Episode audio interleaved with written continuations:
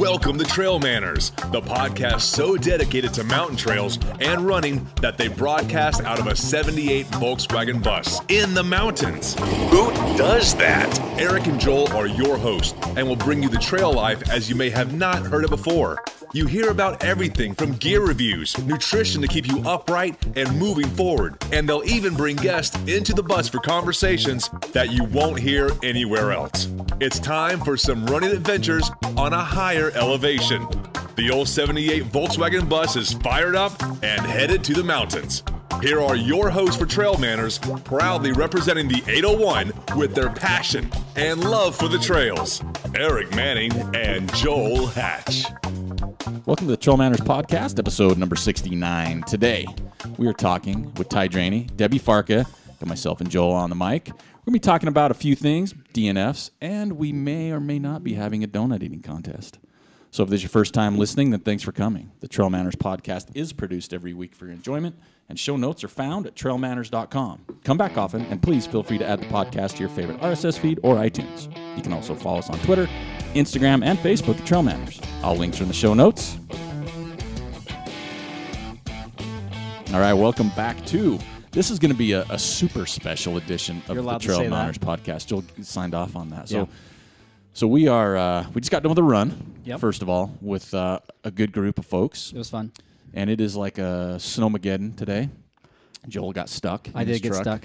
It's not going to get out until spring. Yeah, and we got to go shovel them. And uh, myself and one of our guests today, Mr. Ty Draney, we're not. We weren't able to push him out, No, and uh, so that was bad. Debbie, who is our other guest, had a good view from her car. she watched. She watched Yeah. um, as we couldn't struggle to. Get Her the coach truck said that loose. wasn't part of her training plan, so Oh. we couldn't in- include Moron. That. Yeah, what, a, what a coach. I'm pretty sure you told me not to help. yeah, I did. That was my instructions. Yeah. So what do we got going on today? We got we got Ty, we got Debbie, myself, Joel on the mic, Yeah, a couple boxes of. Dunkin' Donuts. That's right. So uh, we've been training hard. Yeah. Um, you know, Ty mentioned what he ate yesterday. Why don't you give the listeners an idea what you had yesterday to gear up for today? I don't. I don't think we can expose the kids to that. I'm. I'm a little bit embarrassed. Are by you? That. Yeah. I And you're got not the shame embarrassed of by two dozen No, donuts? not not not when this is healthier. not when it's a step up. That that that gives them a frame of reference. And I'm just worried about moving my head now after I being chastised by the Trail Manners crew. He's gonna be frozen in that position. So So move my remind eyes? everybody real quick You can about that, blink. Aric. Okay. So, so yeah, we had so one of our first episodes we had we the had first episode. we had Ty Draney on, Yeah. and we had to scrap it. If Yeah. that's the right word for it, because I don't blame him. because Ty was not familiar um, with the Mic etiquette, etiquette. of microphone usage. They just So- barely got those in Wyoming last year. Yeah. so I'm- Microphones? yeah, yeah. I'm not familiar with it. nice, but Yeah. that came with your karaoke machine. No, What's that? And uh, so we, we had to get on before the show. We usually with our guests we say, okay, these mics are this is how they work. It's not just a normal microphone. Right. Well, he's the reason we had to do that. Yeah, he's he is the poster boy for how to not use a microphone. Right. Crash test dummy. And Yeah. coming in a close second, though, we have to say, is Turtle Miller. He's going to overtake. Yeah, because Quickly. these mics, you got to be, you got to talk into them. Right. This is turning your head away from a microphone, folks, and that's not very far. No. So, so he's locked and loaded. We got him stuck in this position. Yeah. which he's I like. doing our the mannequin challenge right now. He is. I think I think my neck meat is cramping right now. Is there an easier way to do this? Okay. I've never heard neck meat before, and I like it. I like it a lot. Okay, so today on the show, we're going to be talking about some DNF um, Right. because it's something that uh, our listeners want to talk have us talk about. And So we brought in, you know, two guests. We get more perspective. There's four people, Right. But before we get into that, we, We want to to check in on Ty. Ty, how you doing? Better now that uh, you know Your this neck is meat's loosening- relaxing. yeah, yeah, yeah. I'm, I'm good. Yeah, it's like you know when you you think your knee hurts and so someone kicks you in the shin. You know, so Achilles is feeling good relatively. You know, From to my sternocleidomastoid. Ooh, but- nice Oh. reference. I like welcome. that. You're welcome, white Oh, guy. I'm That's gonna- muscle guy. I'm going like to it. stick with neck meat. Yeah. That's So more much fun, easier to hashtag. Yeah, no, do, doing doing really well. back back Oh, running yeah. a little bit. Um, I wouldn't call it training, but uh, running pain free for the first time in years. Got in a snowy trail run. then mostly sticking to the road. I probably, uh, well, I like had hundred percent more vert than I've had since uh, July, but. Uh, but good, yeah, doing well. Just trying to split the difference between pushing it along and getting back, and because I'm not getting any younger, and You look younger. well, that's yeah. It's, I'm a public educator. It takes years right off you. um, that uh, yeah, and so you know, pushing it along, and and then also not trying not to hurt myself because uh, surgery takes time and money, and so yeah, trying to refrain from enrolling any project cool projects or races at this point and not doing super well with that Right. but uh You're you hitting know. the podcast scene. Yeah, well, you know, that's as I said, my vocalizer's great. So, uh, so My we're goodness. good. Equalizer. You are an educator. yeah, is another scientific term for you. yeah.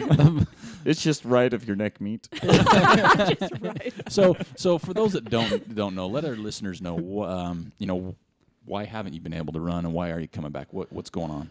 Well, I um have been dealing with an Achilles thing off and on. Uh, in you know, in retrospect, for well, several years since about well, probably three years, maybe four years, and finally, um, after in a battle on and off, you know, and I, I never really gave it a really good break, you know, in retrospect, because my training schedules didn't ever really coincide really with my high school athletes.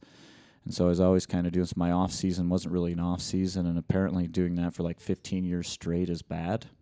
I, you know, I know you, you know, ev- everybody's worried about OTS and all that stuff, uh, but uh, uh, so it kind of cropped up, but it, and it just kind of gradually, gradually got worse, and then uh, Barkley makes every part of your body feel better, and it turns out I just didn't rebound really well after that. Uh, kept moving back to trying to train and to to really run instead of, you know, hike up ridiculous things. Uh, just never really came around. I was scheduled to run uh, the Smut 60k last year, and it just it wasn't getting better. Uh, I ended up running the 35k with my 13 year old son. It was the best best most fun I've ever had in a race, you know, uh, and that was great. But then I finally ended up going to ha- have an MRI, and it turns out it was torn, but not ruptured, but torn, and so I had uh, it's kind of it's called a Haglund effect. It's by far not my most effective part, but uh, anyway, I was born with it, and just the years and, and the angle was pulling on my Achilles, and I think it probably started out as tendonitis, and then just it was just tearing, tearing, tearing. So. Um, shopped around and was able to you know the all the cool kids go like Ben Lewis get to go to Sweden I couldn't swing that uh, but I ended up uh, through a friend getting in at uh, down at the Steadman Clinic in Vail at the Olympic Medical Center they know they treat real athletes even so it seemed like a good it seemed like a good good place to go. Um, and they did a great job. The the procedure's a little different there in Sweden is the only way they traditionally they would remove your Achilles tendon completely shave all that off. Right. because I had some bone spurs underneath the Achilles and plus that big bump on my heel where it connected. And so they instead of doing that they split the Achilles grain wise Right. and go in and do all that stuff. And they peel back one co- they had to peel back a little corner of it. Right. but um, the recovery time was it, it was astronomically different. Like I would just be getting out of a cast now. Right. if they would have taken my Achilles. It was four to six months in a cast.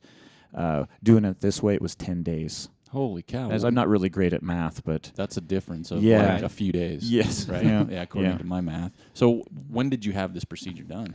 uh, August 10th or whatever, something just that Wednesday or something After after, Vaquero. Vaquero. Yeah, right there. We drove down and uh, yeah, so it's it's been it's been going well. It was a weird weird fall, not running with my kids and stuff. Being that guy, you know, playing fossil fuel athlete on my four wheeler. Four-wheeler. Uh, yeah, uh, luckily the one I was able to borrow had a sweet.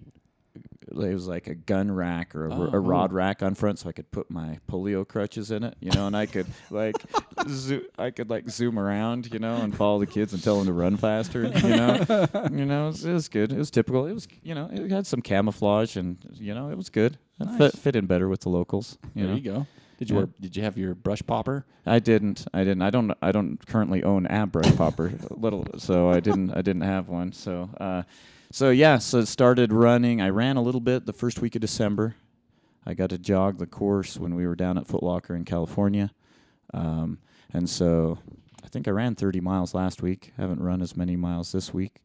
So again, trying to strike that balance, and it's doing good. It looks good. That bump lo- obviously gone, and they're good at doing stitches. It's they were ex- expensive, but uh, Right. it's just nice, clean, and you can hardly even tell. So, Hmm.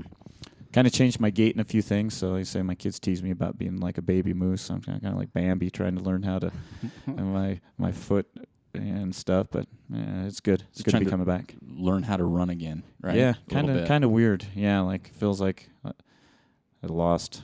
I was like paralyzed on one side or something because it's it's a little bit. It changed totally. I used to be really kind of pigeon toed on that side because of the whole anatomy of my foot, and now I mean, look in the snow. I hardly even recognize my own tracks. Hey, that was me. Yeah, yeah.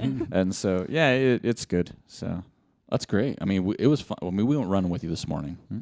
And it was we've like we said, it's a huge snowstorm, Yeah, and it was fun to have you out there. it Yeah. was. That's awesome. It was awesome. You did a great job. well, Yeah. and it was awesome to almost be able to keep up with you. yeah, So, yeah. Well, You you, know? guys were crushing it. I know Deb. was. We couldn't even hardly keep up. I know. It She killed us right out of the gate. yeah. She Good. did not take the warm up loop. No. Well, it's good. You gotta. Yeah. you- That's there's what got to be some sucker to br- break trail. Yeah, though. I exactly. noticed- I noticed Joel went, you know, faded right back there. That he started, went out, kind of out the gate, and then pulled the old man, stepped aside. Yeah, yeah. That's that's Like the that, way, didn't you? That's the way we like that though. Well. See, when guests come to town, people up their game. Yeah. Myself, I don't care who comes to town.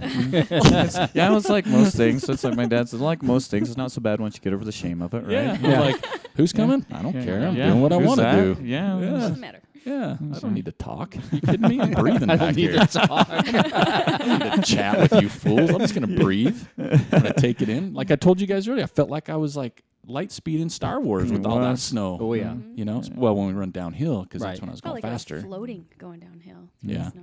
It was- fun. it was That was ama- really fun. It was an amazing morning. It You really might end up was. calling you Han now the rest of your life. It Yeah. was, uh, I so think that's the name. or Obi Wan, something like that.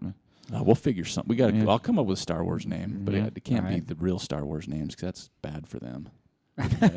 Bad for their You might- business. Yeah, Yeah, well, yeah. We don't you want to just bring never their. know. We don't want to bring the franchise down. Well, in the current climate, you just don't know who's listening. You Yeah. know, George Lucas might end up suing you. You just don't know. So. Yeah, it's true. George, I had nothing to do with this, by the way. But hey, I really would like to come to your ranch, though. Maybe we could have put a race on there. We probably just need one permit, right? Yeah. yeah, Maybe. that's true. That'd be cool. That'd be super cool. So, you, what's your? Do you have plans this year? Or are you just kind of like playing it Plans by that ear? you want to talk about? Uh, yeah, I, I have some top secret stuff. and I'm just throwing that out there because it really makes my wife crazy. Because 'Cause she listens to the show. Because yeah, oh yeah. Hey, I don't care for that giggle? laughter. and since we're on mic, he rolled his eyes. Yeah, so he totally Well, did, didn't he? That was that was that was for nothing with you guys. Sure it but, uh, wasn't. yeah. you're, Um, you're ooh.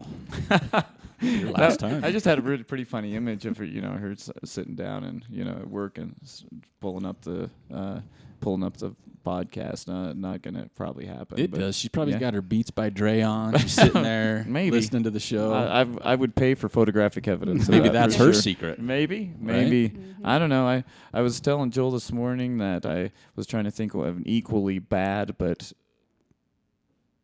different idea than than Barkley, uh, toying with the idea of maybe running Desert Solstice next fall and see how many laps I can do on a track. You know, in 24 So- hours. Yeah, in 24 hours on a 400 meter track, and Right. part of that in me is intriguing because a you don't have to worry about anyone scraping you or you don't have to worry about condolence letters or you know what time the race starts and Right. It's pretty even i should manage not to get lost in that one Right. just keep turning left you so know how many laps in 24 hours? well let's on a say the- track? The, winners have d- been running about 150 miles Wow. so Which is how many laps? four laps to the mile So you said Do that. 600 laps, something like that? Oh my gosh, 24 hours on a track. I bet I could get a solid two laps in. So how do they keep? Do they have somebody out there keeping track of the laps? I, I think either that or chips. I'm guessing they've got a chip. They I don't. I don't know that much about it. I've Okay. just you know been in. It's kind of an old guy thing. I think you know. I mean, old. uh is it Peter that did the run across America? I think he crushed it the year before, and you know Scott Jurek had his little bout there, and mm-hmm. might be a way you know to combine running a lot with my years of track, and I don't know, be cool to see if you could make a U.S. team or I don't know. I think don't know that's a that's good possible. idea right Yeah. there. That's a cool idea. Make the U.S. team. Yeah. but we'll see because they usually go to some crazy place like Bulgaria to do the same thing again in the spring or something, and I don't know. It's kind of been So when is when is that? Or when is the desert solstice? uh, like first week in December or something oh, okay. like that. Plenty of time. Yeah, so that's why I thought I'd give kind of a good time. I plan on you know starting to compete again, probably you know fall, hopefully to pace a few few races. Going to be back up at Kroger's.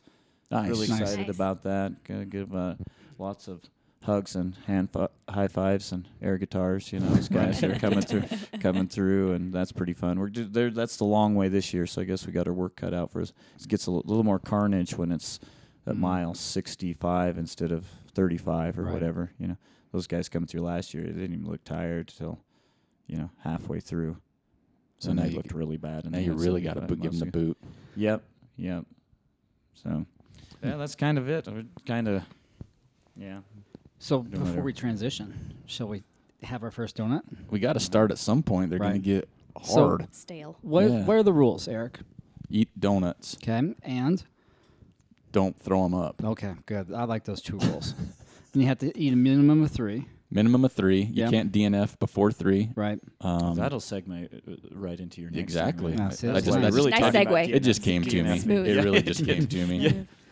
So we have an assortment of donuts that I got this morning. Yeah, Joel went and got the uh, chocolate chocolate. Those are my favorite. Oh, a couple glazed. W- No, cou- yeah, a couple like just old fashioned. I guess they're glazed with frosting and sprinkles. Yeah, they didn't which have nobody. the, uh, Sprinkle they- Apparently, nobody eats sprinkles unless you're three or five year old. Yeah, so I got a do. couple for you. Yeah. so I knew you'd like them. They didn't have the candy cane one. I was looking for those. You got some Past jelly that filled, season. Right? There's a Yeah, jelly couple filled. jelly Couple filled. jelly- What are the Some frosted? What are the, The- sugar those- coated ones? The Those sugar coated ones have chocolate in the middle, oh. chocolate Okay. cream in the middle. Okay, and So so, I- that think- sounds good. See, I got those for Debbie. so that makes up that makes up twelve, and then we got a straight dozen of glazed. Yeah. There's four of us, so 24 donuts. Yeah. So someone's gonna eat like three, and tap. Oh yeah. I think we might run out. What do you got in that fridge? you got some. You got some Couple sausage. I've got some bacon? eggs and bacon. Sausage. All You're Mr. We man. got Mr. o- Mr. we got omelets Chorizo coming burrito. up. Yeah, Yeah, yeah, Aric, Aric warmed up with the chorizo burrito already. Yeah, well, you gotta, Stretching his stomach. you gotta get an it hour ready. before the donut thing. Yeah, you got to get it ready, man. You got to prime it. This is that Just like space time continuum that he's Yeah. confused with. I think. On I'm giving I'm giving down. him the same look I, I gave him like I don't know two weeks ago, Well, or when the look I was giving the turtle when he was like, "Oh yeah, I'm gonna lose sixty pounds." Yeah, Oh my gosh. yeah. That and Aric just lost it. At I that couldn't point. stop giggling because of just Joel's face when he's like he was in sh- utter shock, and Uh, Turtle yeah. was like on the He was like totally serious. yeah. He was like I'm for real, right? Yeah. So he was, ri- and I just lost it. He's gonna blow away. so yeah, we're at the uh, he's, he's not gonna do it. so we're at the 18 minute mark Yeah. of the show, Whoa. And we still got lots to talk about. long-winded We do. son But we're gonna so I think we we're a little behind on the donuts. so we're gonna apologize to the listeners right now. because it's gonna be. Rum, rum, rum, yeah, rum, and we're gonna rum, do the best we can not to chew in the mic. Ty just started. Oh, Ty just went for it He's gonna too. win. Ty just started. So here we go. We're going to start this, but we're going to keep the show going. And the next question goes to Ty with a don- with a mouthful of donut. Mouthful of. Oh my gosh, he's after it too. And it's Go for it. powdered. So El Vaquero. Okay. Yeah. Talk to us. It's it's coming up again this year. what year is it this year? Is it How many twelve? this? Lucky Oh, 13. rookie 13. Lucky thirteen. Wow. Hmm. I don't like the look of Debbie's donut at all. Oh, see, now you ruined it. Now I can't eat it. Um, so 13. That was my favorite part. Um, I'll just start with one of the sprinkles. Yeah. So 13 years, uh, you've learned a lot. We're, you know, mo- I think most of us. Debbie's got her El Vaquero sh- sweatshirt on. I'll be up this year for my fifth. I didn't kiss that much ass this year. I almost thought about bringing my El Vaquero sweatshirt. So where are we at with registration? That's a good question. One I don't really have an answer for because yeah, mm, with my schedule the way it goes, we'll be doing a bunch of uh, that stuff here in a couple months. Uh, ahead of last year, I know that at this time, but You're we welcome. typically yeah yeah you're yeah, welcome. yeah, You're welcome. Yeah. welcome. uh, uh, we typically fill up late. You know, it's been one of those mysteries to me. I, I get that you know Afton, Wyoming isn't usually people, everybody, every person's destination. We don't have any goth opera or Goth blow- opera. or like what blow the hell's up. that? like you have This been is a to Europe, best show. have you? So- Neck meat, goth opera. well, yeah, There's you- some you weird S and M stuff going on up there in no, Afton. No, that's what I say. We don't have that. It was a, you know the Europe, the Europe scene. If like Oh, at the okay. at the starting line, you get you know crazy drum lines and it, we're we're pretty old school. Aric's It's very- making a note for that right now. Yeah. Drum Very- line for this year's start. It's a very very laid back old school. I think that's what it's appealing to most people. That's why. That's why we That's why love I it. love it. because you can come One hang out at the lake and you can chit chat and uh, God, these have, are have good. a have a burger and That's one of the things because that, oh, Ty is done with his first donut. that course is ridiculous too, though, Yeah. and I mean in Oh. a beautiful way. So is mm. there like points for for oh God! No, that's just number two. That's number two for Ty. He's going for the thick and heavy ones. Oh my gosh, he's got jelly all down his pretty beard. But yeah, I mean, most people, you know, a lot of people we talk to, there, there, there's a general. Do you feel like there's a good core group of people that come back every year? Yeah, for sure.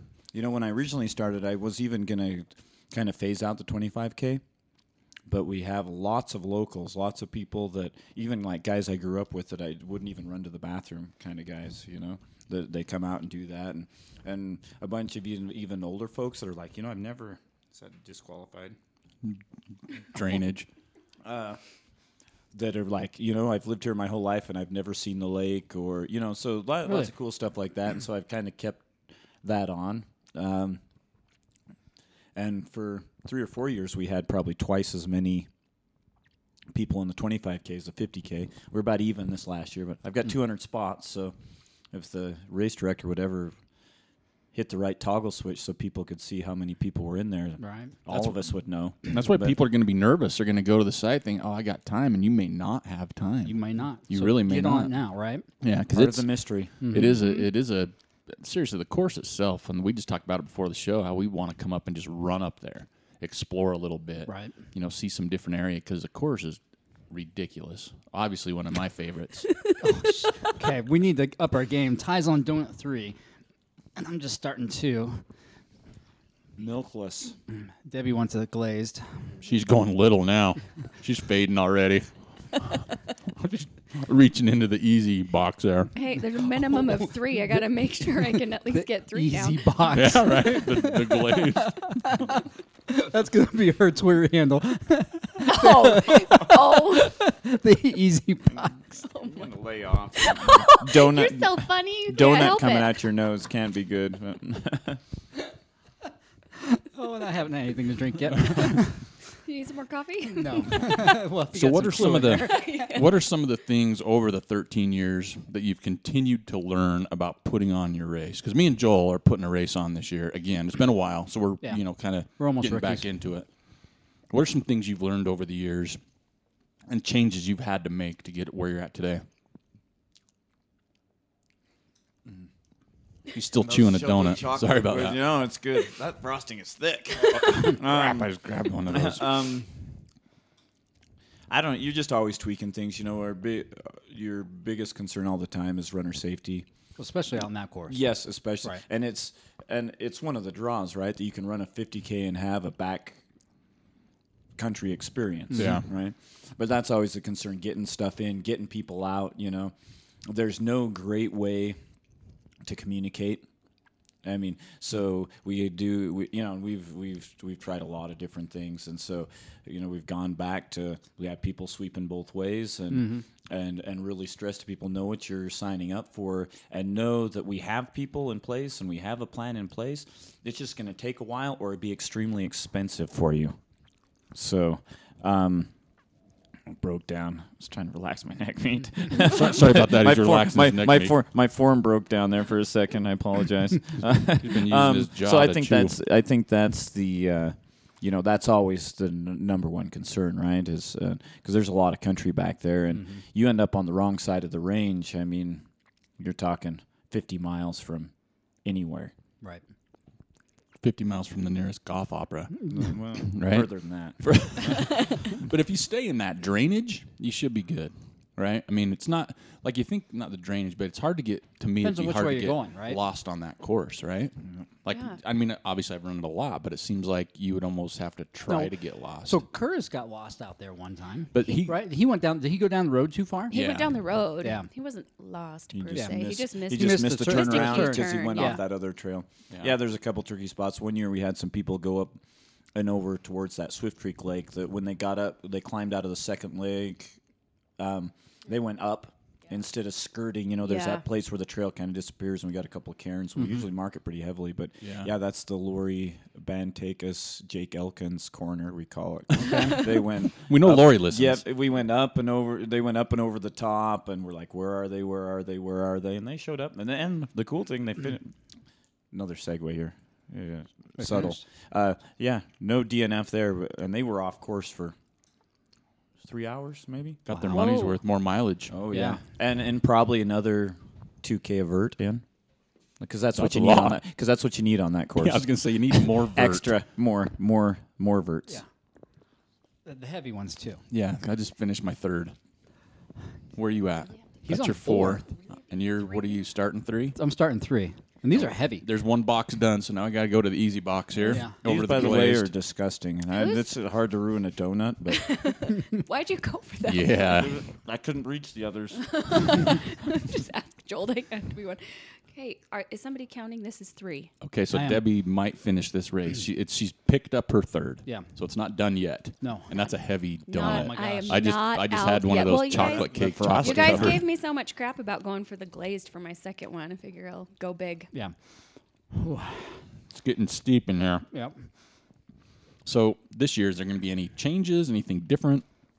It's going to be right on point. the number one question I get is, "What color's the sweatshirt going to be?" Mm-hmm. Yeah. Mm-hmm. And I really don't know. Else I would tell you. But uh, thinking leaning towards going back to the tie dye, but a different tie dye. Different And so like, pattern because it was like yellow yeah, and purple. we had like and the blue. full on yeah like Rasta look. Maybe mm-hmm. going to a swirl or something. You know. and- Gotcha. yeah, Gotcha. blue on blue or something. What swirl. color? What, what would we describe Debbie's color? she has Tex- an Elva Texas Texas orange, Tex- man. that Was is that Texas. Texas? Hook 'em Oh, yeah. horns. That's Hook 'em good. This horns, one's my man. favorite. What color's your high school?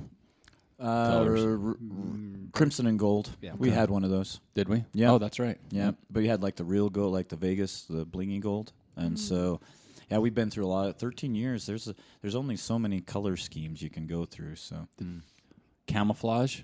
Green. they're really expensive. Are they? Hmm. Yeah, it costs you another ten bucks a hoodie because It's so camo. you can't be seen. so you can't. No one can see your upper, upper torso as you're going anywhere. Ty's motioning for the. My hands oh, are he full. needs another one. I got a donut and a mic in my this hand. is part Is of your five? tactic. This is Oh number my five. God, yeah. dude. So now, are we gonna? We talked about it on the trail a little bit, and before the show. Is there gonna be any? I'm just, I don't know, throwing out there. Any type of contests or different fun things this year for El Well, yeah, you know, for lucky thirteen, we are just thinking what we we we needed some sort of special prize, you know. Um, since we're sans goth opera and blow up arches, we we thought maybe we would have maybe we would have um, maybe have some sort of contest and and right uh, I think what we settled on is. Uh, for a sweet Vaquero related extra prize Oh man, that we're going to have a contest which will be voted on by the Trail Manners crew Oh, and yeah. myself Right. um, on the best cowboy garb that you race in. They I'm not race talking in. about checking in. I'm They not that, race in. I mean, you look like wear it the everybody whole else in. Afton if you show up with a cowboy yeah, hat you'd at be like, check in. You'll, you know, Yeah. you'd be looking. I'm like, are you running? Yeah, man. Yeah. So the the rule is you have to wear it 25k. That way it's fair for everybody, right? Yep. So they can So- wear it on the way back. So Or on the way Or on the way or on the Way way out. up. Yeah. Actually, so maybe maybe should we say maybe they need to start with it and wear 25k. Yeah. that would Yeah. be more safe because then you got the yeah. 'cause I don't want to be got the hard climbing that, part. climbing my jorts. And people don't want to. Uh, never mind. I don't wanna- Because if I we've been when I jump in the lake today. near the end, that I just feel chafing on the way down. Yeah. Dude, those things shrink up. Yeah, and I don't need any of that. Camel toe the whole way. Yeah. Yeah. I got to load up on the squirrel nut butter. Yeah. We got to get them to sponsor it because I think there's going to be a lot of that. I'm thinking That's part fraying the his bottom of the tactics, so short. we can quit Oh, that would be classy. What if we fray the bottom of the jorts? I think I threw up donut a little bit in my mouth. No, that's a cool contest. So we Joel can put that or have that on the website. But so That's the right. contest is for 25k. You got to have the best cowboy get up because El Vaquero Loco means a crazy cowboy. Am I right? Yep. Yep. I've been brushing up on my Rosetta Stone. um, so the crazy cowboy, 25k. So if you're doing the 25k, you're racing in your cowboy get up. If you're doing Mm-hmm. the 50k, you start with your crazy get up, Yes. right? And you can even, if you want, you can go 50k in it. That's your choice, but you have to do 25k. Get extra points Oh my gosh, if you number is this in number it. six time? You're messing with the wrong vaquero, man. well, you do the weird contests up in your neck of the woods Yeah, too. yeah, you do those eggnog things, dude. Yeah. Oh. Those things make me sick just looking at them. I think that's going to be a fun contest. I think so too. I'm looking And- forward to it. And I, I like the whole concept of the prize, something Vaquero related. So that and that's up to Ty, and I know it's going to be awesome. Maybe Trail Manners will even chip in and throw some stuff in. We'll, we'll throw some stuff in the kitty too We for will. the winner. Yep. So it'll Yeah. be a big grand prize for those. That'd be fun. Did you say you're throwing in a kitty? Yeah, we're throwing in a kitty.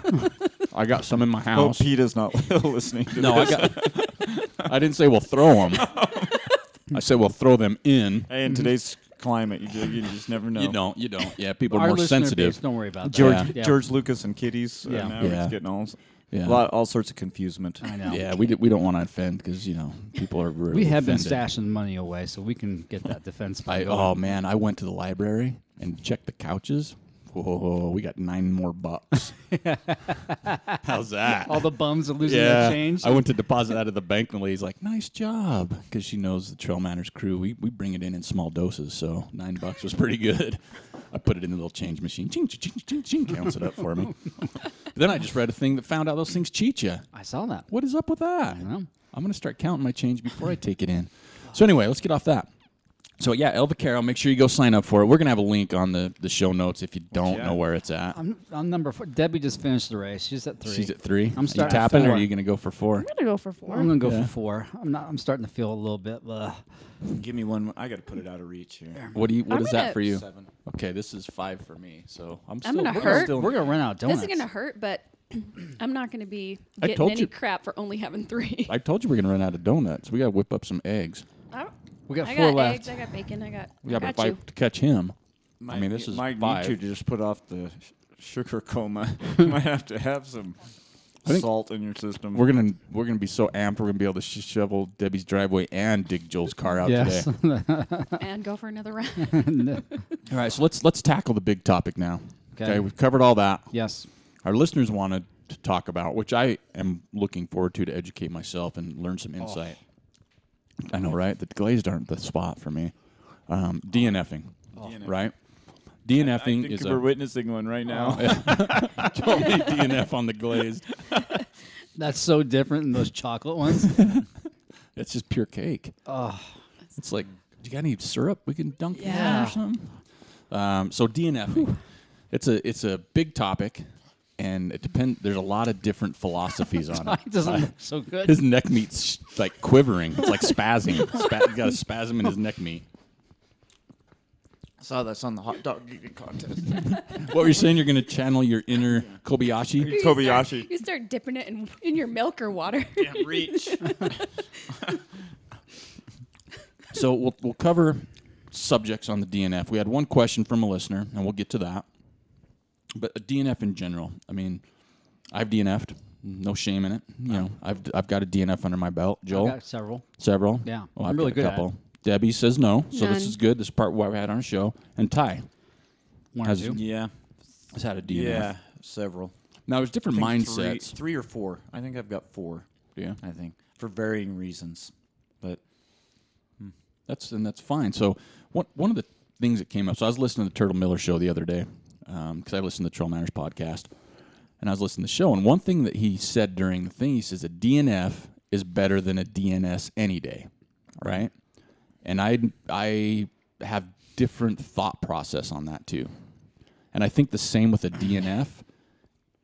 I think there's too many variables to say one way or another. That's 100% yes, 100% no Well, yeah. because there's mm-hmm. different reasons why people DNS and there's mm-hmm. different reasons why people DNF. So, thought process on a DNF. Let's just throw one one thing out there. How do you rebound from a DNF? Let's just jump right into it. Like if you get a DNF, you're because I've DNF'd, right? Say uh, Wasatch 100. I DNF'd Wasatch. Oh, that's right. Your hamstring was bugging you.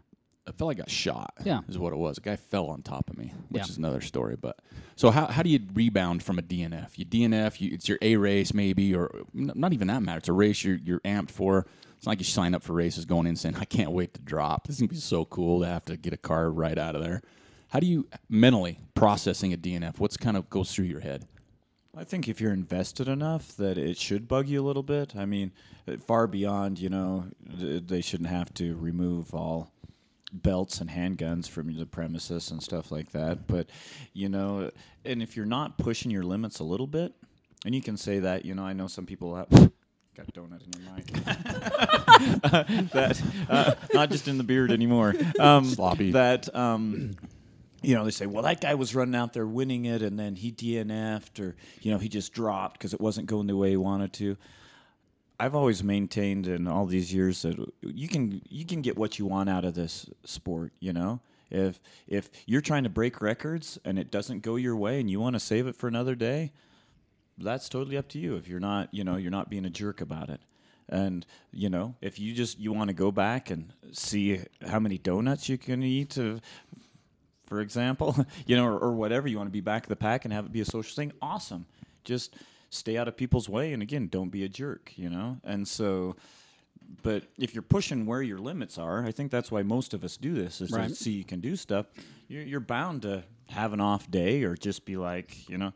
I, I know one year at Wasatch, my my father-in-law had been diagnosed with uh, pancreatic cancer, and we- and they'd just been given a couple of weeks to live, and, and all those things. And uh, I finally, ju- I just finally ended up stepping off. It was one of those days that it was just, just emotionally, it, it seemed so frivolous, you know. Right. And my wife kept encouraging me. Catherine was like, "No, you know, every time uh, lambs are like, you got to go, you got to go." And so I'm, I trudge out of there, and they get to upper big water, and they're like, "You got to go, and you got to go." So, but I, I showed them. I dropped at Scott's, so they couldn't make me. They could. They, could couldn't yell keep at me. you? They couldn't keep me make me run. So I said, radio them, Tell them I'll be there eventually, but I'm out." And No, I- walked. I walked all the way to Brighton. Another good way to drop there is walk down and get a car ride. Well, I just yeah, That way I you're just for and then finally my wife just came and picked me up. She's like, "You jerk! You did that on purpose." You bet I did. She's like, "What's wrong?" I said, "Well, nothing really. I just I want to go back and shower and sleep in a bed." You know, I'd had a big long walk at Hard Rock and. You know that's because, eh, but in so in the end, yeah, it's important, but it is also there's a lot bigger issues in life than not finishing a race. Well, because I mean, what you just talked about, I mean, there's that that mental side of it. You know, you can plan for anything you want to plan for. You can train. You can dial in your nutrition. You can do whatever you want to do. That's what I'm doing right now. You're dialing that in. Yeah, you're getting amped You're up on the close. new the Yeah. new goo flavor called glazed donut. That's um, ours, by the way. don't even think about. It. Magda, don't even think about it. Don't it. even think about it. That's ours. If you do, all the proceeds come to us. I'm, I'm okay with that if you make it, develop it, sell it. Maybe just give us maybe the money. Robert's on this. He listens. glazed donut. That Glazed could be donut. good. Maybe with um, coffee, like a double shot. Oh, right? yeah. Like you got a you got a you got a goo packet with Yeah. a with divider. So Right, half I of think it's if I eat coffee. one more, it's out of reach. It's game over. So you better give me one more. oh my god, dude. it's too bad because I'm still going too. This is seven. Oh, Give me I think he give donut blocked you. No, give me He that. told Which me number is that one? you. It'll be This eight is or nine. What if I lick it first? Oh. I'm so glad you guys. I'm one those. of nine children, by the way, in case you're wondering. I should have licked that one. got- If you've ever wanted seconds, Dang it! I had the donut in front. We're out of donuts. I had one in front of me, and he wanted another. I reached back for the last donut, and I thought I'll just lick it. He won't eat it. And as I'm reaching over, he reached and grabbed my other donut. well, He said, wily veteran. he would have been able to tie it up. See, that's this is this is this this is That's all almost right. I mic warmed drop. That, I This- warmed that one up before before, so I don't mind. I'm not near the microwave either. Um, all right. Well, then I guess I'm like out, right? So, what was yours? Nine. That sucks. Cause okay, whatever. I only have four. This is I'm not seven. feeling good right now. This is seven. I could keep. I can keep going. Nice thing is, I'm not going to have to eat for a month. yeah. Man, We're going to an all-you-can-eat for lunch, so I better Oh. get ready to roll. Oh, man. Yeah, roast beef and mashed potatoes. Oh, I could probably s- do that. So, I so thought you were going to say all you could eat donuts. well, they have dessert bar oh. like like cheesecake and chocolate fountain. No, Ch- man, it's the ice Chuckarama, cream thing, dude. You and the just ice there and cream, the ice cream the thing. sprinkles. Yeah, so that'll work. So DNFing though, I mean, you think about it. You have those days because I've Now, actually. wait a minute, Ty. You need to eat all those crumbs. Yeah, he's got half his food all over my gear and on the ta- on the floor. right there. Um, Hardly any on the floor, just all over the mic and the table. So with the DNF though, if you're No, not, you can't. we've had people where they haven't had a good day, Right. Like there's days where you just don't have a good day, but there's the things like the mental side, things going on in your personal life that pop up. But then there's also the the big big nasty, and that's an injury, Yeah. right? And so we have someone sitting at the table with us who's dealt with this on big races, but you know, what point I mean, everybody's different, but if you get injured in a race, you know your body for the most part better than anybody. How do you determine if I should keep going or oh my gosh, this could be what's the word I'm looking for? Permanent damage. I could be Right, you don't wanna causing, cause that right? permanent Yeah. damage. So I mean, there's that that pops your mind. So we'll Right. just we'll just toss this one right over. We'll t- lob this donut, so to say, over to. Uh, You should have given me that tidbit before number nine, that permanent damage thing. I'm not feeling sorry for you. Um, so, so Debbie ran. Uh, IMTUF, which is literally a, a tough race. Yeah. It's 110 Um, miles. Yeah, 100, 100 between 100 and 140 miles. Yep. Depends on your GPS coordinates. Um, and she, you got injured early on, right? How Yes. early on in the race? Very early, around mile 20. Okay, so that's literally early Very. in the race. And what did you do? Um, I was running along, just come off one of the. I'm going one- to stop you just real quick because you got to put the microphone in front of your face. Oh, hi. There you Can go. hear me Oh, now? yeah, Can you got hear me now? Um, running, just come off of one of the the bigger climbs in the race, really technical downhill, and um, hit the road. We have I don't know about a mile or so of road, and I mentally checked out. My like I don't have to think. I can just kind of cruise along here on the road, and the one root on the side of the road um, grabbed my foot and it my foot kind of went underneath it and I had to yank or break my fall with my face. So I pulled my foot out and it hurt initially and I thought, "Oh, that's yeah, that's a little owie. I'll be fine." Walked it off for a few minutes, carried on and didn't really think about it again for another 25 miles. And I hit another pretty steep descent and my foot started talking to me and it was pretty loud and because I was compensating, my other leg started to hurt and for a long time that that took over. Uh, my IT band on my left leg started to hurt, and I ignored my foot even more. Fast forward a little bit further in the race, and my, my foot basically just got to the point where when you really want to run in a 100 mile race to make up some time and keep your speed cruising is on the downhills, and I, I couldn't do it. I, I was walking very slowly on every downhill. Um, and I, you know, I had a great crew with me that year, fantastic pacers, and I stopped and I said, "I my foot is killing me." And I asked Brian. Brian was pacing me at that time, and said, "I don't know what I've done." And kind of hit me. I thought, "Oh, I tripped really hard earlier." And I, I asked her. We started going through a process. She asked me questions. You know, what's going on? How does it feel? What do you think? And I said, "Well, I'm not quitting this race unless I can't make cutoffs." Or I'm risking permanent damage and I'm not going to be able to continue running or surgical. Like, am I going to have to have surgery to fix whatever I've done? And after we went through some questions and came down to it, no, we're going to keep going. We're going to keep going. It's probably not going to get worse. It's probably some soft tissue injury. Um, she thought I had torn a ligament or a tendon, which is in fact what I had done. so I carried on and I kept going. And and it turned into a march, a, a hike.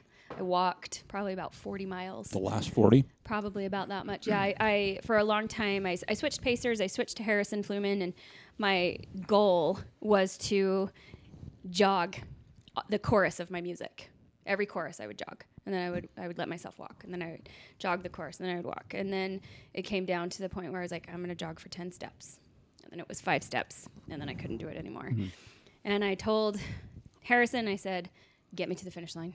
If I'm not moving fast enough, you tell me, and I will go faster. And every once in a while, he had to prod me. You got to make up some time. Keep going, keep going, keep going. And I, I'm stubborn, and I knew the disappointment I would feel if I didn't finish that race would hurt more than my foot hurt me in that moment. And I was confident in, in the diagnosis that I was Brian say, and were you I. ever worried about this could be more than what I think it is? You know, the last probably 20 miles, the pain was pretty intense. I mean, nothing touched it. Tylenol didn't help. Ibuprofen didn't help. I mean, just, I couldn't eat. The pain got to that point where I wasn't really eating well. Um, kind of like Joel right now. yes. Yeah. I'm, I'm starting to rebound. I'm starting to feel a Oh, little yeah. better. Oh, I, where's, was, the, where's the the donut? pain. I was that was a low spot, but I feel a little better now. Way to fight through. Yeah. But cut off, cut Oh. off time. Yeah, Just happened. it did. Thank goodness. so I was confident in in our diagnosis in, of my foot, uh, official diagnosis, that I wasn't going to end up needing surgery and that it wasn't going to be something permanent. That I'd I'd need some time off afterwards probably. But long story short, I finished I finished the race and that was that was a sweet finish. I I'm pretty proud of that. So let me ask you this: So you knew, na- hindsight being what it is, you know the damage that was caused. Mm-hmm. Still okay with finishing and not stopping. Yes. Okay. What if after the race you found out it was debilitating, like you had to have surgery and I mean, what, what, what's your thought on that now? Like, if you would have finished the race, been pumped, and then went back, said, "Yeah, we're going to operate. It's going to take six months," would you have said, "Man, I'm glad I continued"? Uh, you know, it's hard to say to live in the what if world, but I think knowing knowing me and how much I need and love running, I may have been pretty mad at myself for for carrying on. I ended up having to take about two months off um, just to let it heal. I had a tear in my tendon and had to take two months off, and then it felt like I was starting over from ground zero. Ty helped me with that. Um, and that was hard, frustrating, but I, I would have been in that boat anyway. But to take six plus months off because of a surgical fix, that would that would have been really hard for me. So I think I probably would have been. It's mad not at really myself. awesome. No, I, I think I would have been way. mad at myself, and you know, I, I think about that a lot. And you know, your stubbornness will get you pretty far. It'll get you to a finish line, but at what point are you risking injury? And that's one of the things I worry. I worry about with me is not knowing when to quit right. Because I I have that constant thought in the back of my head like this the pain of the DNF is going to hurt more than whatever physical pain I'm feeling right now. Right. So, for everybody here, a DNF, if you had a DNF that you look back on and think to yourself, I just should have kept going. I was fine. I could have kept going. I shouldn't have dropped. I don't really have one like that, but I I was thinking of the four DNFs I had. Twice as Wasatch. First time I had visions. I'd never been on the course. Leland was pacing me from Upper Big, no, from Brighton. I got to Upper Big Water. I've been. I I spent. I threw up so much at Lambs you could like hear it running in the storm drains under the freeway because my body just wasn't absorbing liquids. Like from the start, I just had all this liquid and and I had like visions. And I was new. That was my second hundred. The first one had gone way too w- well, so I had visions of you know renal failure, and I, I had no idea. You know, just inexperience. I ended up dropping. I didn't have a crew. I didn't. I wasn't going to see him till Brighton. I had no way to communicate with him, and so that was part of it. I had another one that I actually dropped out of Smut 50 mile one year because I had to make it to my uh, parents' 40th anniversary party because I fell I fell behind. It was part of big training for something I had coming up. Right. Might, might have been the Andorra thing or something. And I got clear up there partway around Scout Mountain, and a guy was headed out, and I'm like looking at my watch and wasn't feeling the mojo. And then another one was at Black Hills. I was like barfing at mile 20 Wow. and it was the year that I think Timmy set the record at, at Western when it was all snowy and and it was brutal hot, like it when and yeah. So I came into thirty and I'm just like I'm I'm done. I think mm. seventeen percent finished that year Oh, because of the heat and humidity. And I, I when we were leaving, we went to Mount Rushmore and then we're headed up to Devil's Tower and it's 95 degrees and raining. That's really humid. And I, n- so no, I, w- I was just like, bon voyage. Right. I'm glad to glad to be out of there, but yeah, pretty. So a bunch of weird reasons, but Because I've talked to I've talked to somebody who's dropped from a race. Their their stomach went on them, like maybe mile sixty ish, say, of a hundred mile race. Their stomach hmm. has been gone for a while. They sat down. They're like, "There is no way. I'm just wrecked." Okay. They sat down for a little while. They ended up DNFing, and then like an hour later, they were like, "Oh man, I feel great. I feel Right. fine now. I feel hmm. fine."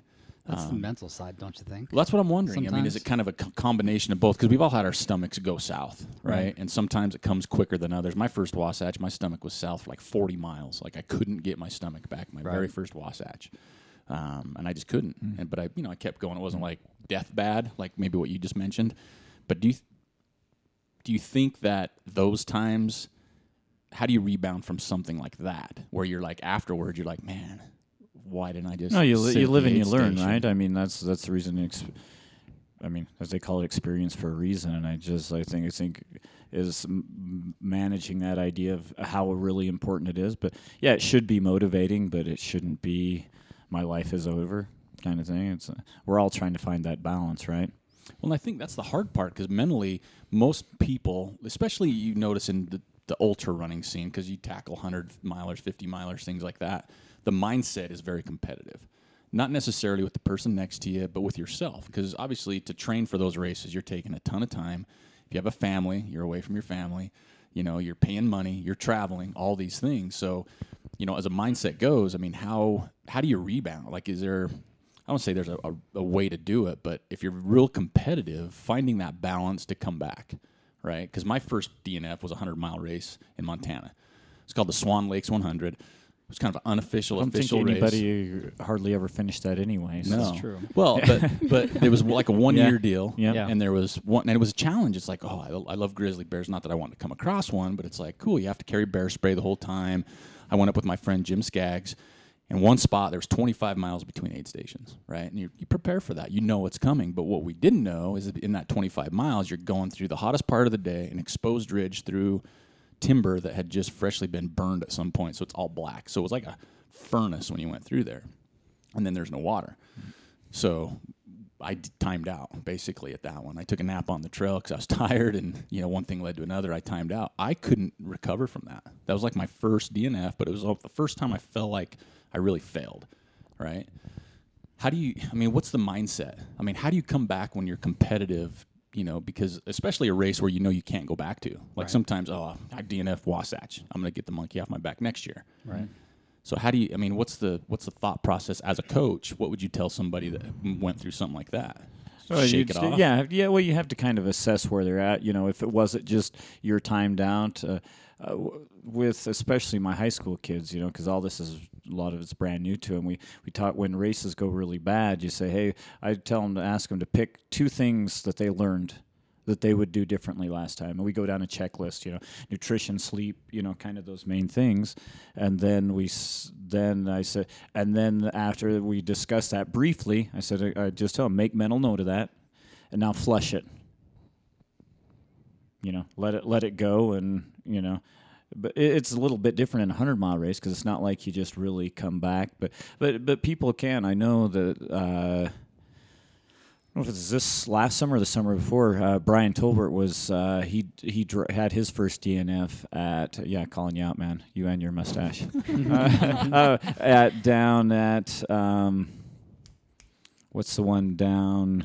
Uh, I can't even remember which. The all the the ver- their southern Utah, the hundred k. Zion, No, no, no. Bryce, Tushars. the Tushars, Okay, yeah, Tushars. yeah, down at Tushars, um, and you know he, he's he's a competitive guy and a good runner and very competitive, and he was super frustrated by that, and and we just we we just kind of did an assessment. Well, what was it? And kind of some of the same things. I- It was kind of uncharted territory, ran out of water, you know. And I'm like, hey, I know a guy. Why don't you come run Vaquero, in, you know, in two weeks from now, and let's just you know fix those two things and get the monkey off your back. Right. So it may be just getting back into a race. Yeah, you're not going to be able to do swan thing. You know, get it in some sort of thing uh, that you can at least prove to yourself that you won't do that same mistake again, right? Yeah. Because as they say, insanity is doing the same thing over and over and expecting a different result. It's part of the process. So how do- like what would be good advice for somebody? And I know uh, this is such a tough topic because there's so many things. Right? There's so many different reasons to drop. Too you know, many we're- variables. Too Yeah. many. I mean, it's the course, it's the weather, it's your training, it's nutrition, it's your Right. mental side, it's if someone trips you, it's you get know hurt, whatever. yeah. yeah, injury. But what you know, what would you say? One of the questions from Richard Allen that he sent us is, what would you think the most common cause of a DNF is?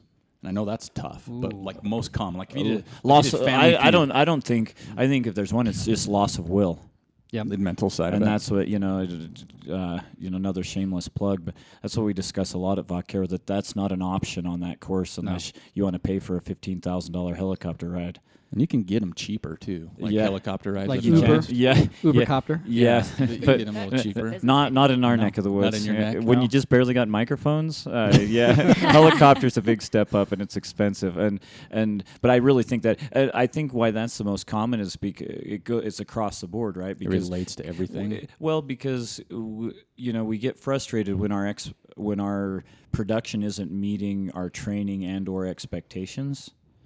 And so whether that be I was going for a course record and not going to make it, loss of will, right?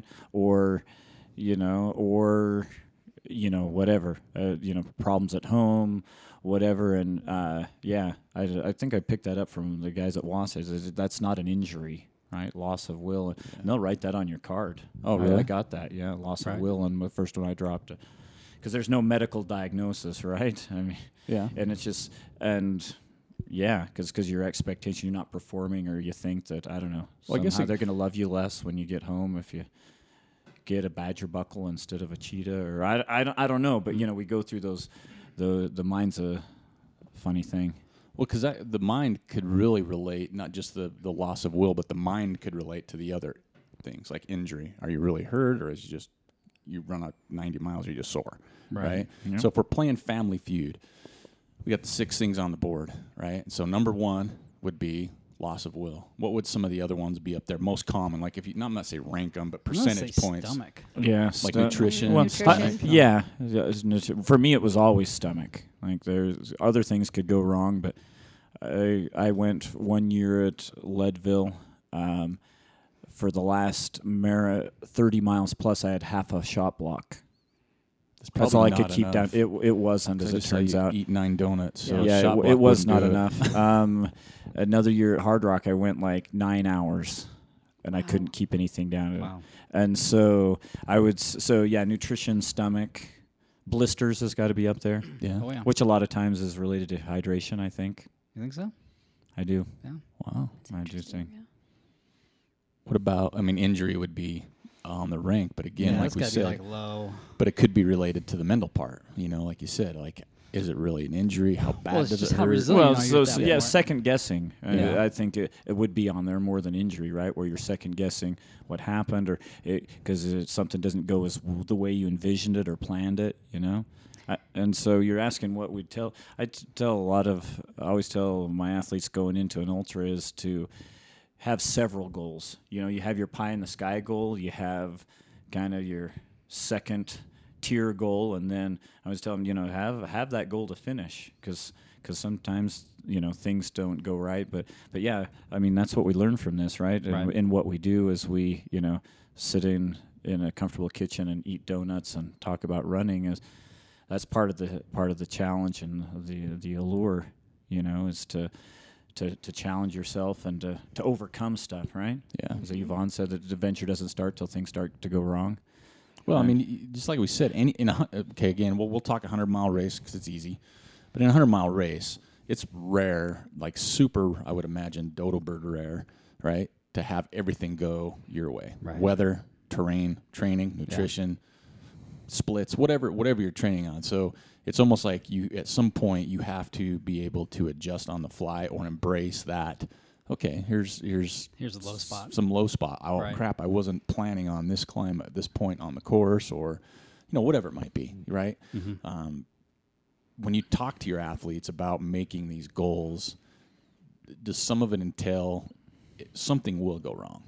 Yeah, I think I it. think you need to, you, and if you go in thinking nothing will, that's that's going to derail you even faster. You know, the old uh, adage of you know hoping for the best but expecting the worst. I think that little bit of uh, realism, or maybe you know, at least the ability to have a little self-deprecating humor, and and I know that some of the even races or trips that have gone horribly wrong.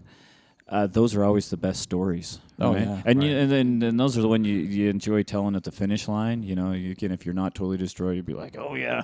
It turns like that Monty Python skit. Well, yeah, I got chopped up to little bits and eaten by a bear. You know, and, and everybody's like, you know, swapping all those things, and and, and it is that's what makes us res- resilient. I think that's part of the allure. Is um, if it was a sure thing, if it were a slam dunk, uh, I don't know that it would be so appealing to. Well, not only appealing, but it wouldn't be so gratifying, right? Oh, for sure, When you right. finish, like, you know, Debbie's finish, probably, and I don't know, we didn't talk about it, but nowhere near the time she was looking for, right? She was probably going in, hey, this is my goal, and she probably didn't get it because of her, her but finishing, like she said, she's like, that was, she was like excited because it's almost like she found something deeper that was there, but she's like, man, I'm, you know, I'm praising for you here, but you know, I'm tough. You know, Yeah. if I can fight this, I can answer to my and again I'm this isn't Debbie talking. I can manage my boss or whatever. You know what I mm-hmm. mean? It's like it, it's a milestone in your in your life, Right. Because I'm my first Wasatch. Wow, you know it was a junk show from the from the start, right? It was just a junk show. I thought, oh, it really is hundred miles. I thought it was like they were just putting that on the paper. Some- teasing me. Someone moved the decimal, dang it. and the, the, I thought it was, a, we weren't even kilometers. I didn't even be messing with the metric system here. You know, and the funny thing is, I had Scott Jaime take me from Big Mountain to the finish, which is basically 100K. He paced me the whole way, and he told me, he goes, I was more sore pacing you than running that course if I just raced it because we were going so slow, right? That's a good pacer right there. um, but, but I mean, that was my first 100, and it Wasatch isn't an easy course, and my time was close to 35 hours. Thir- It was under 35. I'm gonna stay to stick to that, but it was probably still one of my. And I remember sitting in the back because they start when they hand out the plaques. They start at the very back, right? They're like coming in at 35, 59, 59, and they go that way. And I remember I sit next to my wife, and I was kind of at first I thought because I was a team sport guy my whole life. You train to win. That's it. There's no you don't train for second place. So I'm sitting there going, it's kind of embarrassing, you know. I'm gonna because they were saying your place, 100 and whatever place, and I'm like, oh my god, third place was bad, right? And now it's like, in the time of this, 100 and I don't know 78th place, and I'm like, oh brother, you know. And they say my name, but as soon as I stood up, I felt this like. Hell yeah. Yeah. You know, and Yeah. everybody there was like been through it. So they're like, oh, this is awesome. So then your mind shifts. It's like, you know what? It's not sometimes just about the ultimate goal. Well, like and it's said pretty it's pretty hard to capture the feeling of your first hundred, finishing your first hundred. You know, I say mine went extremely well, way better. This is kind of a perfect storm kind of thing, and uh, you know, I, I think I ended up fourth behind Leland, Karl, and Hal. In That's my first not- hundred, that's you not know, bad. and and not that the time was, you know, and the time was solid and that sort of thing, but they were obviously ju- they didn't race till about the last twenty miles because they had all these. Uh, I think Hal came off the Colorado Trail record. Leland and Karl had run Wasatch two weeks before, you know. So we but I spent I spent like yeah on the old course, and I kept thinking, I really shouldn't be running with these guys. And again, uh, th- then again, once they decided to race, I wasn't Yeah. any longer. You know, I remember my pacer at one point saying. I think it's called a hundred mile run. oh, oh, oh, yeah. Because I'm walking down this flat road, you know, just because I'd never been awake for 20 hours in my life, you know. Uh, but you know, remember that feeling if you ran the old course, running down into the Cub River Canyon under the. They had that light. It seemed like you, could- you could never get there. They had the light. It's Oh like, man. trying to get to it and and really 10 feet tall and bulletproof you know you could do anything at that point and i i would probably agree it's kind of like maybe the first hit's free or whatever but spent the last 15 years Chasing cha- kind of chasing that feeling right and i don't know that i've I've maybe come close twice, but it doesn't really match that, and, I, and that's what people want, right? You want that fulfillment, and you want you want to be a part of something, part of that community, and until you put on that buckle, whether it's uh, gold, silver, or bronze, or 178th place, or whatever Yeah, it a buckle for it. There you go. Yeah, that's what I'm saying. You know, and then then you're you're you know you're in the club or whatever, and that's something outside of all the stuff that we have to do every day. You know, mortgages and jobs and Everything else. podcasting and stuff like that. Podcast sometimes feels like a hundred mile race. This really one, does. this one, listening to this one might feel like it too. This one's Shut going mouth. so much better. or once, two times ago. yeah, Yeah. yeah, for sure. Yeah. So, I mean, overall, for from a coaching standpoint, again, as far as a DNF goes, I mean, do your athletes know? Hey, it's just it's. I think some people come into it with I will never DNF, right? That's kind of what this, I've I've talked to people that says my goal I'm gonna, I don't want to DNF, right? Because I don't I don't fail, so to say. Yeah. But I mean, is that realistic too, though? I don't. I don't. I don't think you're. I don't. I, yeah, that's what I say. I don't think Yeah. you're pushing yourself hard enough in the right ways. Um, and I know, you know, as a coach and as an athlete, I'm like, uh, yeah, I can be okay with that on a certain level. But again, uh, from the race director thing, I that makes me crazy. I won't use any names, but there's a guy at Vaquero this last year that was in a bad way, and he uh, did not not for anything want to drop. And I was really grateful that I was able to say, you know, this is not your day, and it's going to be okay. Because again, it becomes a safety issue at a certain point if you're really at that point, and uh, again, it's not it's not worth that, you know. And there are some people I know out there that have not DNF that have pushed themselves, but it's interesting sometimes when you talk, like you said, when you talk to what a lot of the people consider the the top athletes. You know, people throw the word elite around, or people that win, or whatever it might be. But when you talk to them, sometimes some of their best stories are the DNF stories. And they can be, you know, the ones I think are really cool. Though I know that sometimes, yeah, for whatever reason, again, everybody, it's hard to walk a mile in their shoes or whatever. They all have their reasons, your disappointment or whatever. But I know the cool things that I've been a part of is when you have one of those guys that's, you know, g- gunning for the win or whatever, and then they just, it comes a point instead of pulling the plug completely, they just, I was trying to think who was I was reading about it. was, seems like it was Zach Miller or something. And they just go hang out, you know, and they cruise back there and they hang out and learn everybody's name in the middle of the pack and and and they still you know so i think there's a happy medium and to me that there's huge respect you know for to be able to separate yourself from your performance that quickly you know and say you know i totally blew up but i'm gonna i'm gonna wait for a buddy you know and i'm gonna jog this in or i'm gonna there, there. So there, there's there's a lot of ways you can rescue it, and and I don't. Uh, we're not all don't have the luxury of making all the money that you podcasters do, but uh, the you know in in the end that's that's with any of that you know whether it's the buckle or whatever you, you remember the friendships that people even might as well get that finish line vibe going early, uh, you know, and just cruise along. And I, th- I think that's a pretty cool thing. Yeah. E- despite disappointment, despite expectations, despite running 150 miles a week and being a pro. Yeah. Or whatever that means is, I've seen guys do that, and I just think yeah, it's pretty pretty mad respect for that. That they get it, Yeah. they they get, and that's What what, drew us all to, and that's what drew us all to the sport. Uh, you know that and buckles, but uh, Oh, yeah, buckles. you know Hashtags. buckles. Well, I don't know. We're not going to go It's down. drawing there. people to sport hashtags. It is, Yeah. apparently.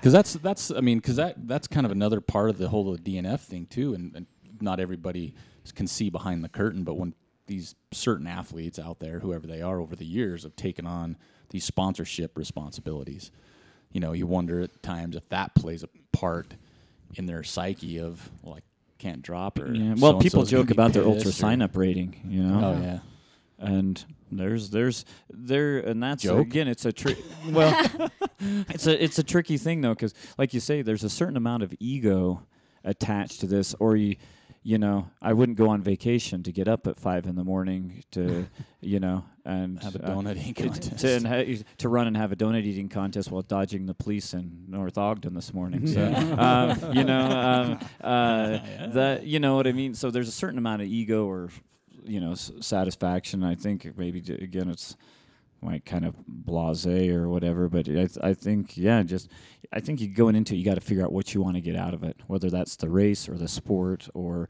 in general, and if you can stick kind of to your own code of ethics without poo pooing anybody else's. Yeah. I think I think that's uh, really important. Eh, not only in altering, but Just you know life. the the life Yeah. life period. You know that uh, is a certain amount of empathy that y- we don't really understand. You know. Well, because I've talked to people that have had a really, really difficult time DNFing. I was one of them years ago, my first time. But I think what people need to understand is they, they look at it as a stain on their record or their mark or their ultra sign up or whatever it is. And, you know, sometimes the best thing you can do is talk about it. I know when I started to feel better about my first one, I was like grumpy Gus for a long time because I've never experienced it. involve a couch and uh, have to Mhm. like Uh, that kind of discussion, Yeah, yeah, I so- put a, I just put my recliner on my porch yeah. and just yelled at kids that stepped on my lawn as they walked by. You know, You were a Uh, grumpy Gus. I was. um, but it's it's okay to reach out to people too that have Oh, gone pe- people it. get it. You know, that's that's what. Uh, again, the experience, and, there, and there's those people out there, and there's there's people. You know, I've I've been at this long enough that I'm now one of the old. You know, I was the one of the new guys at one point. I remember, you know, you know, scouring the internet for ideas and finding people. You know, the the Roch Hortons, the Mark Bodemers, the people in my life that you know kind of mentored, and and that's a huge reason why I finally decided to coach and stuff because I think we're in right now where it's the opposite is true. There's so much information. Yeah. Uh, there's uh, and uh, yeah, and and you know the experiment of one and all those things, but it hopefully there's a little credibility that you know uh, 16, 17 years later, and you know, only one major surgery, and you're still kind of kicking around at it, and and and, it, and that's what's fun to see, you know. And I think that we all have the responsibility to kind of pass on those ethics and those ideas that what brought us to the sport, because I kind of take that for granted with the with the explosion. You know, there it's different than it ever was, and I'm trying not to be that guy. Like, oh, here it goes. You know, it's all going to hell in a handbasket kind of thing. But it's there. You sometimes have to look a little harder for it. But uh, I think that's what we want to pass on, and that's what all of us want to preserve with with the with the sport. So you just you know stick to that, find that code of ethics, really understand why you're doing it, that it's not to be rich or for some free gear, Yeah. and uh, you know you'll get through it. Well, because you bring up a great point. We had Roch. You keep talking about Roch. We had Roch Horton on the show, and when we sat down before we did the show with him, he was like, "Hey, well, what are we gonna do?" And I just wanted to talk to him about that, where he Mm-hmm. was kind of a, you know, one of the pioneers. And when I said that to him, he's like, "Oh no, there was this guy," and he was naming people ahead of him, right? Oh, yeah, and, And but that's- that's, what's cool. That's know? what is is cool. And he mentioned the same thing. He said he went through a period where he was kind of that poo poo thing. You know, he's like I, he was getting disheartened with the ultra running community because of one thing or another. And, and then he had, and I, I wish I remember off the top of my head. I you know talking the microphone so much, but he had an experience with with a race or with somebody, and it just basically swung him the pendulum back around where he almost said, you know what, but now it's my responsibility to pass on. I wonder if that was the with me. You know, I had the but I knew Roch kind of from the old Montrail, uh, Patagonia slash Nathan team. I kind of came on at that transition, and he actually paced me at that Leadville. I was doing the Rocky Mountain Slam. He and Catherine were down there for a wedding because they came from Crested Butte or something originally before they came up here to Salt Lake. And he was going to pace me just for a May Queen in. That's kind of what would fit their schedule. And of course, I'm just like, "Are you kidding me?" You know, it's like, uh, yeah, I'm gonna, I'm gonna go, you know, sing with you know Steven Tyler or whatever. Yeah. You know what I mean? Is this kind of rock star? Yeah, iconic rock star guy. And I'm uh, blow up, guts up, blow up everywhere in Half Moon.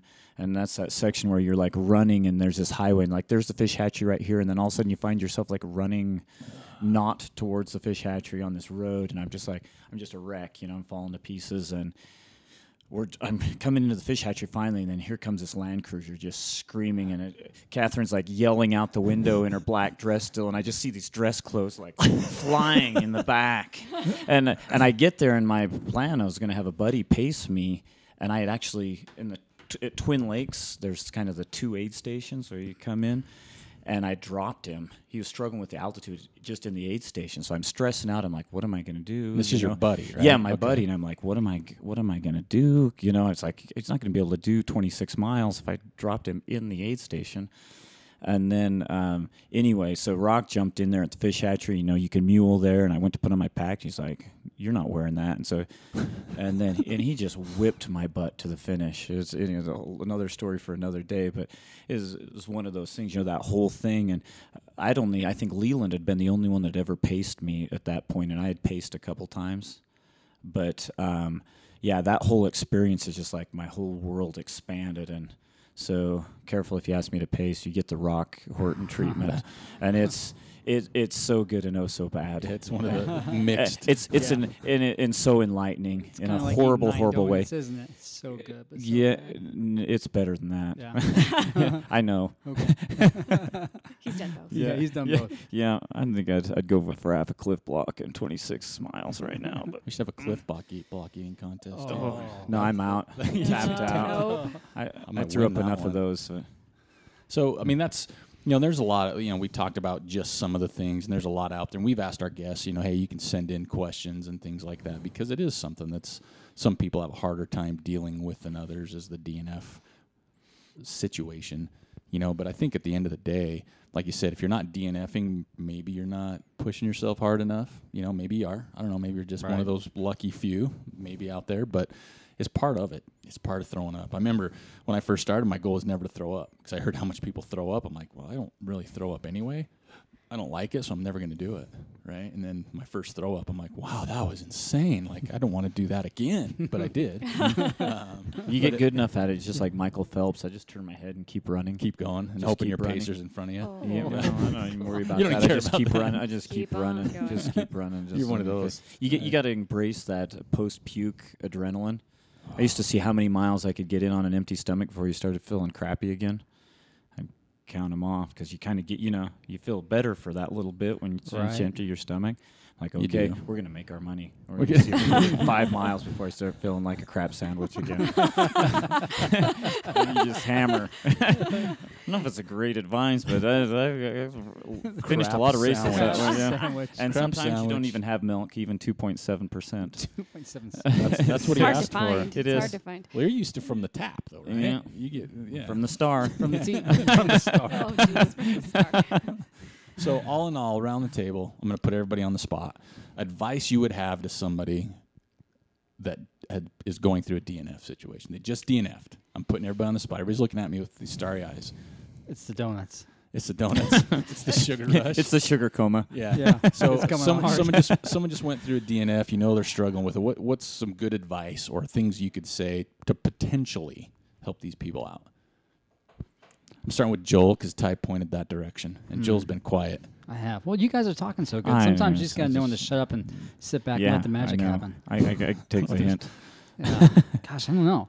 I mean, I've DNF several times, and the only time it ever bothered me was this last year at Vaquero. I was trying to keep you anonymous there, buddy. That's okay. Dang, all right. No, I, that's the only time it ever bothered me. Yeah. Well, I and know that it was you. that was it wasn't physical that time. Yeah. The, the yeah. other ones that I DNF, it was pure physical. This time it was just, well, my stomach had turned, and there was other mental things that were going on, and that really bothered me until we got back to the start line. Well, I had actually- you. I had you on close watch there for a while. Actually, it That's why I made bothered you me- sit by me. It bothered me for a while too, all through August and September, to be honest. but uh, I'm over it now. I think you're gonna. I guess my advice is you're gonna get over it eventually. I think if you're resilient enough, and you should be resilient because you're running ultras, right? You'll get over it. Don't beat yourself up too much. Would be my advice. And if it's physical, don't ever think that it's not worth it because it's so worth it to drop out if you've got an injury because you're going to run again. That'd be my advice. Okay, Debbie, you're up. That it's tough. I've never done it before, but I'm not foolish enough to think that it can't happen or maybe even won't happen eventually. Uh, Compared to the experience we've got going on around this table, I'm a rookie at this sport, and I think I've just been really fortunate and lucky. I know my Stubborn. stubbornness will only take me so far, you know. It's persistence It's if pers- it's positive, Yeah. right? Yeah, You're not just stubborn. Toughness too. Yeah. Yeah, I, I think of it as, as a positive attribute. I'm okay with it. um, so I, I mean, I don't want this to sound trite to anybody that's um, gone through a DNF or eventually will. But like Joel said, you know, you're going to get over it. Live to run another day, and Yeah. let's go out for a run. I think that would be my first thing to any of my friends or anybody. It's just all right. We're gonna go run, and we're Yeah. just gonna go have fun, and we're gonna take the pressure off. There's no race, there's no expectation. We're just gonna go run and have some fun and um, get back to what you love about the sport. Remember what you love about the sport. What's the first thing that drew you to this anyway? Right. Is it being out there alone? Is it being out there experiencing the hills? Is it the race experience itself? Whatever it is, let's go find that and and uh, get back to it. Right. All right, you're up, Coach. Uh, probably said way too much anyway. I think uh, I like with the idea of you got to enjoy the process. Sometimes we get the cart dragging the donkey, you know, because we're worried about how it's going to turn out or wondering how it's going to turn out. And yeah, you got to go back to those base values and uh, for a little cowboy wisdom, uh, you got to get back on the horse. You got to figure out what that is, what's best. It may be taking some time off. You might be getting off the horse by just unsaddling the horse for a while. But, you know, ha- bounce it off. There's plenty of people that are glad to help, ask. You know, plenty of other people that have been there, done that. And then, you know, really, it's like most things, like my dad said about milking cows for 40 years, it's not so bad once you get over the shame of it. So, you know, y- yeah, you're going to be fine. And, and, and the, the, from the hardest, hardest things that happen to us in life, that's where we learn the most, right? And That's true. there's a lot, you know, and, we're and it's nice. I again, more coaching stuff with my high school kids. You know, I have these discussions with parents when a kid screws up, and it's an or in an, an ultra race. That's a nice place to uh, learn some of those, that resiliency because there's way harder things that people are going through Oh, yeah. than a, than a DNF. Right. You know, Keep and I that yeah and- yeah. So keep it in perspective, but you can you can let that the kind of that fear or that shame or whatever the bug in you, it can paralyze you, or you can use it to motivate you. Right. You know, after that first DNF at Wasatch, you know, you never want to get comfortable with it. I don't No. think. Uh, I think maybe maybe some of that too, but. Um, I was, you know, when it's 40 below in Auburn, Wyoming, it was still pretty easy to get out of bed. When I didn't want to get out of bed, I remember, you know, I just tapped into that feeling that I felt, uh, you know, uh, taking the ride of shame, you know, back back to the finish line, and Right.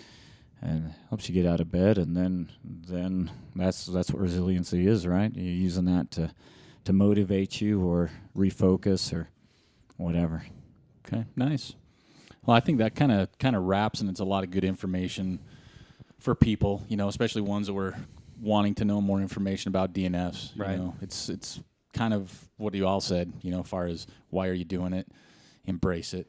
You know, get back on the horse. You know, all these different things. So, at the end of the day, I think for me, it's just a matter of the same thing. It's like, why do you do these things? You know, it's not over. It's just kind of a you know, a little setback, right? And then it's a comeback after that. And so you can set yourself up for success after that. So I think that's pretty much it uh, for the show. Um, we uh, ate some donuts. What was the final count? You had nine. Joel, Four. Debbie. Four. Okay. That's me. Yep, that's right. So I had seven. So nine, seven, four, four. So I could still. Dang, that was a bummer. We're gonna bring more next time, or come up with another one because that was good. And we got You- Save that for Turtle Show, would you? Or no. No. We're trying to help him drop, right? Yeah. That was our show. We got to Oh, get all right, Turtle yeah. to 250. Maybe 150. Luke or somebody. 250. 150. He's got to drop 60 pounds to get down to 250. Yeah. He's got to gain more. who's, who's yeah, friends like that? Who needs enemies? That's right. So, so we got, we got we're gonna go through some Joel. He, what's your uh, what's your donut name?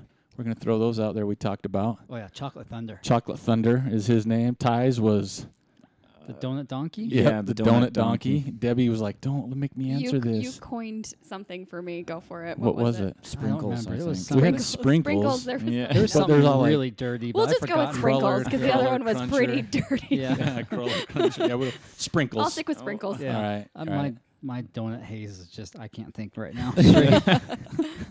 And so yeah, I think that's it. Ty, thanks again. You're Yeah, on thank you. vacation. Thanks to you and your wife. I know she's listening. Um, for for you know sharing you with us before you go shopping. And like I said, let me know where you're shopping because I'm registered at a few places in town. Perfect. Um, so I can give you that information. Um, that, for got sure. carrot, that carrot diamond. I'm Yeah. sure. Sure, it's right up your alley. I'm Prob- sure. uh, probably and probably is. mine too. I'm Yeah. sure. We're uh, I'll wear it. To part of the Vaquero. yeah. it's Part, it's part of the gig, man. And Debbie, thanks for letting us. We're actually in a different studio. We're yeah, we're in the com- we're gonna have to come over here more often. Yeah. this is warm. It is warm. It's comfortable. Yeah. Anytime. You're welcome. Yeah, so- Anytime. Got a good view. Yeah, we're looking out the window. I mean, It we're is not looking at the still liquor dumping store. I Snow. mean- oh my gosh. So yeah, thanks for listening to the show again. Don't forget to check out El, El Vaquero if you have been thinking about it. And if you have, Just run it. do it. And I know I've been threatening for a long time, but it's not going to be around forever. Yeah. It's got I know. I've, for I've three more years. I've least. made I've made several you know rash things. You know, only ten years. Obviously, we've Right. passed that. Just that. Again, yeah, it's uh, you, you just I can't DNF at this point. So You gotta let Uh, me get five. Yeah, we yeah we so we've got a few more, but it's not uh, gonna be around forever. So And it's a it's a great atmosphere, great environment. We're going to be there. Yep. Um, Joel's going for a course record, so you know he's going to be primed to, to bust it out. Um, but yeah, Dude, you- that was supposed to be in the download. low. Uh, down low, you you busted yourself on your goals podcast. yeah. There's no one listen to that. um, but yeah, we'd like to thank everybody for joining us today. Uh, if you have any questions, again, hit us up. We'll leave the notes to the link in the show. And don't forget, you know, there's more things to work on than just your stamina, your, your mileage. Don't forget about your neck meat. That comes in handy, you know, especially if you're wearing a headlamp, you know, to got to keep that head up, you know, for those long miles. So, again, Ty, thanks for braving the storm and coming down to join us. Debbie, again, thanks for Yes, hosting thank us. And everybody, thanks for on this morning. Joel, thanks for the donuts. I might give them back to you in a few minutes. So, that's all for this week. Uh, catch us on Thursday for another single track session. Thank you for listening to Trail Manners podcast. We'd like to thank Ty Draney and Debbie Farka for joining us today. And we also want to encourage everybody to follow us over on Instagram, Twitter, and Facebook at Trail Manners, or swing by our website at trailmanners.com. You can stop by our store page for some gear, or hit us up on the contact page. Let us know what you want to see, who you want hear, or even if you would like to be on the show. Until next time, this is Aric Manning with Joel Hatch reminding you you don't get what you wish for, you get what you work for. Now go get it.